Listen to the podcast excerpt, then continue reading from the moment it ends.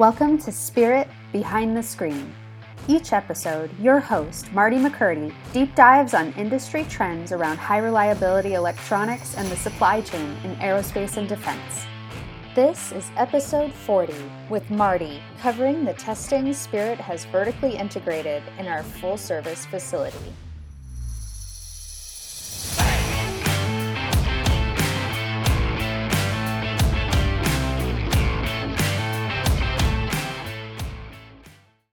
I'm Marty McCurdy here at Spirit Electronics, and I just wanted to welcome you into our building here. We've uh, labor of love. We built it out over the last three years, one suite at a time.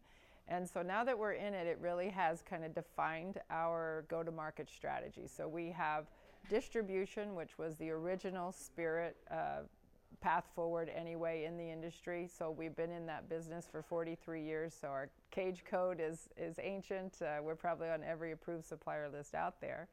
And then as we progress through the building, uh, we have our value add, and then at the end is our contract manufacturing. And really, those silos are very specific to us because, uh, unbeknownst to us in 2017 when the acquisition occurred, uh, the timing is perfect because we've got allocation issues and we've got constraints in the in the supply chain, but really what that is doing is delaying everything. So if we can imagine everything happening under this roof, uh, I save time on transporting parts back and forth, and we can manage all the value add here, including the reball. Uh, we have a great uh, automated process of removing the balls from the BGAs, putting it back on through our contract manufacturing line, so the work is superb.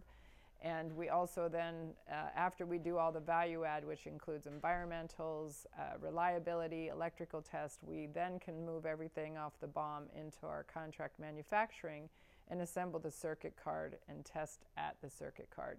So that really does, I think if you're a customer, it saves uh, a lot of transportation back and forth between third parties, but also this is one PO, one project. So we have had to up our uh, program management here uh, so that we could handle these particular projects coming in that are either a little bit more transactional on the value add or they're extremely long uh, value add that takes us several years. So that really is the new uh, direction that Spirit has always had in our roadmap. And really in 2022, we're full steam ahead on uh, offering this to the industry. So, you've talked before about our services being under one roof or under one umbrella. If you were to give us a quick overview, what does that umbrella look like? Yes, the umbrella is, uh, I think it's, uh, you know, you can imagine that there was an old umbrella, guys under, protects everything, right? So, in my mind, it really is an umbrella approach where once the project comes here, we just got off a call this morning with the customer. I'll use that as an example. He goes, How easy is it? Do I give you a PO and you give me the re- end results at the end? I go, it's that easy. First off, this is our wheelhouse, right? So we have a long heritage of, of being able to do this work. So not only is it a quick, you know, we provide the parts because we're an authorized distributor, but and all the value add, all of the source control drawings, everything here can be done internal to under our umbrella, if you will. And if you want to stop there, that's fine. We can ship the parts, we can kit them so that you can send them direct directly to your contract manufacturer, or we can continue that build out. That difference between the value add and getting the board build is literally a 50 foot walk, right? And so being able to manage and control. And the other thing I know that a lot of our customers come back and feed off of is that it's the quality of the end product. So if if you imagine all the handling and everybody's new requirements, everybody understanding the requirements differently, when we get a project of this magnitude, we have a kickoff meeting uh, for a critical review meeting with our customers so everybody understands exactly how we've interpreted uh, their requirements and, and our team knows exactly what's going to happen. So it really is under one care, custody, and control here.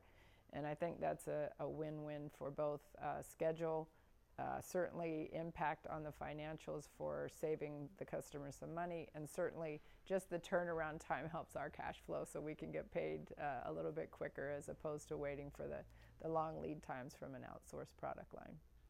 What kind of special handling do you have on site? Actually, when we built the building out here, handling of our products is uh, of the utmost care, right? So uh, everyone knows we handle the Xilinx line, the TI line, Intersil, uh, Renesas line. And because of those high complexity parts, our ESD uh, protection and our ESD plan here is extensive. Really, when you have a, uh, products that are probably in the, in the you know, let's call it fifty to eighty thousand dollar range a piece. Uh, we don't want to zap one of those before it gets shipped out. So, uh, when we built the building out, we went to extreme measures. All of our floor has uh, ESD epoxy and ESD flooring, and then we also have three ground rods within our warehouse, uh, eight feet down. And we have a one inch by quarter inch copper bar that's around the baseboard, and everything gets tied to that as kind of a secondary um, safety measure, if you will. So, overkill is the word on ESD, um, but yes, the, the ESD program is very robust here. Uh, we have two different kinds of value add. So, we have the transactional value add and then the longer programs that we do. Could you describe the two different kinds there?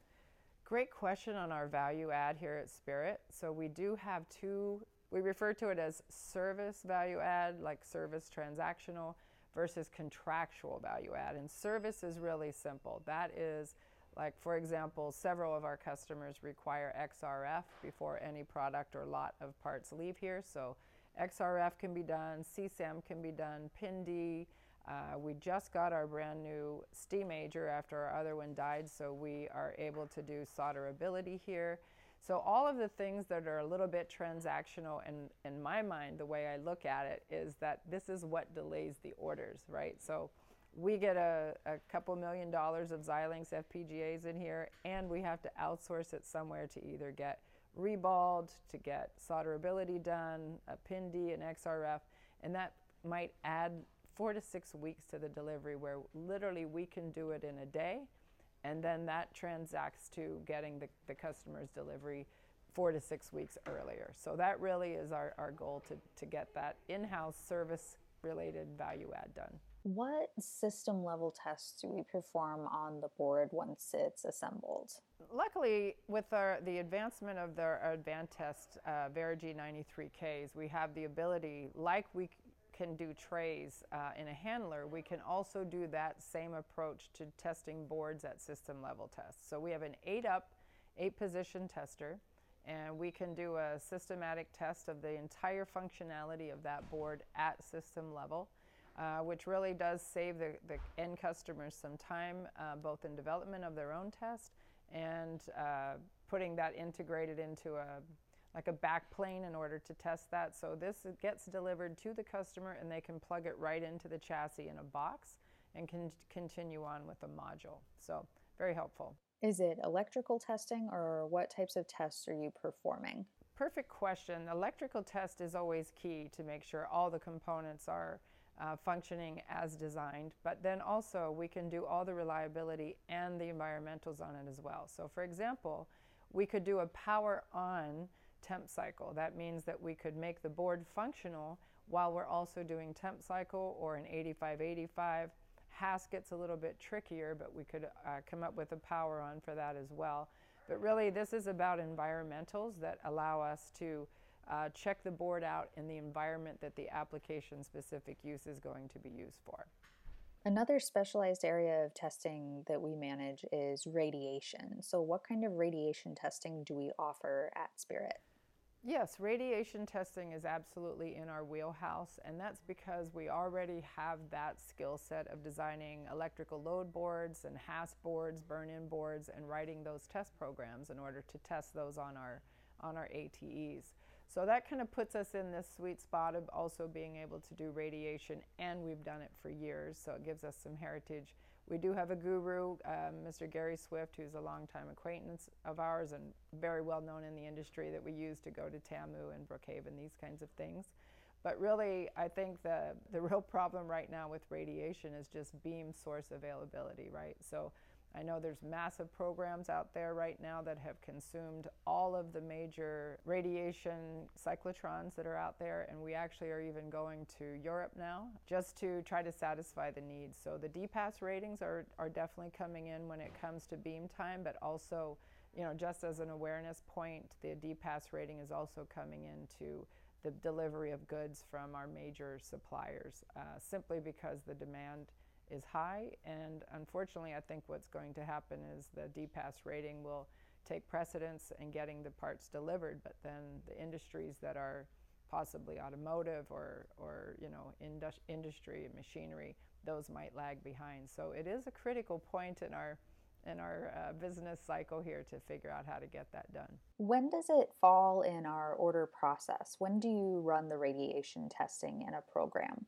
Yeah, that's a great question. So uh, I know that radiation can be done at the source only, but our kind of, uh, I'll get on a little bit of my soapbox, and uh, that is because we have the ability to fully wring out the part electrically pre and post. So if you only do that at the beam source, you have what we call rack and stack equipment, where you can't fully functionally run it, uh, a, a, high complexity part, either at speed or all its functionality. So for us, we really require that if you really want to know what's happening and we're spending that money anyway to go to the beam source, we want to do a full electrical on our ATEs first, then go to the beam, put the parts on dry ice if we have to, then get them back to our testers, and then we have a delta of what was pre and post so that we have a full range of, of, parameters that we can evaluate to see what the effects of that radiation were. So that's kind of the process that we go through to do that.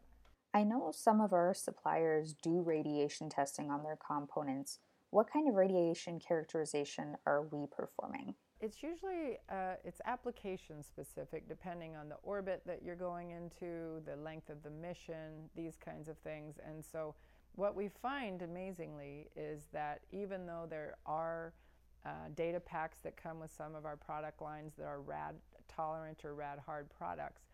Amazingly, our customer base still wants to touch it, right? So, um, and I'm happy that they want to touch it, and we're here to help them do that. But usually that's because they want a different dose rate or they want to maybe stretch those parameters slightly, possibly stretch temperature ranges. But usually it involves the design of how they're using it and maybe a little bit of redundancy so that they, they never reach that upper limit that we might be testing for. They're well below that on their design cycle. Do you do components or do you also do system level? We do system level, but really the most radiation we do has always been at component level. We build out a, a board uh, to go to radiation depending on which beam we're actually getting access to. Uh, they vary in size inside the, the beam source itself, so um, one of you know for TID, our preference is definitely uh, Tom Shepard at DMEA. Has a great beam. It's very close to our test facility. We can drive there, test, drive back, and get it back on the ATE. But definitely, it's uh, component specific, it's application specific or mission specific, and then really depends on what the customer's design rules are. So with your full umbrella, you know, system level testing, electrical, environmental, radiation, why would you do all of this testing? And I kind of want your insurance policy quote. You want my insurance policy quote. So uh, yes, that's, that is that is my quote. So uh, when people come to us, this is a, a great question. Um, really what they want to do is they want to screen parts, but the electrical portion of it always needs to be defined as how much electricals do you want to test. Let's take a Xilinx FPGA. Let's just talk about their most successful, one of their most successful parts, of Virtex 5. Goes into deep space if you need it to. But it has probably, I hate to quote it, but more than a million gates, right? So more than a, all, just the functionality of it is enormous. We're happy to test it to the data sheet but it's a big lift, right? 600 ACs, functionality, you know, of, of almost limitless configuration. So really what we want from the customers is how are you going to configure it? And then when they say, well, we want the full data sheet or we just want to touch it a little bit, I look at that as insurance. Okay, really, when you're trying to decide how much you want tested or, or what length or, or depth of an uh, electrical test do you want, it's the insurance policy. Is the mission 10 minutes because you're on a rocket launcher and the mission's over in 10 minutes and you have two parts and there's redundancy? Or is it going to space for five years and it has to work and you can't tether and repair it and all these things? So it's the insurance of how much insurance do you need to make sure this thing is 100% reliable. So, you know, any manned mission, there is no nothing left to chance, right? So that is a, a full uh, all all insurance policies paid up to the teeth. Yeah. Good question though. So we have all of this now under one roof, and uh, so my last question is: What are you most proud of with what you've been able to build here at Spirit?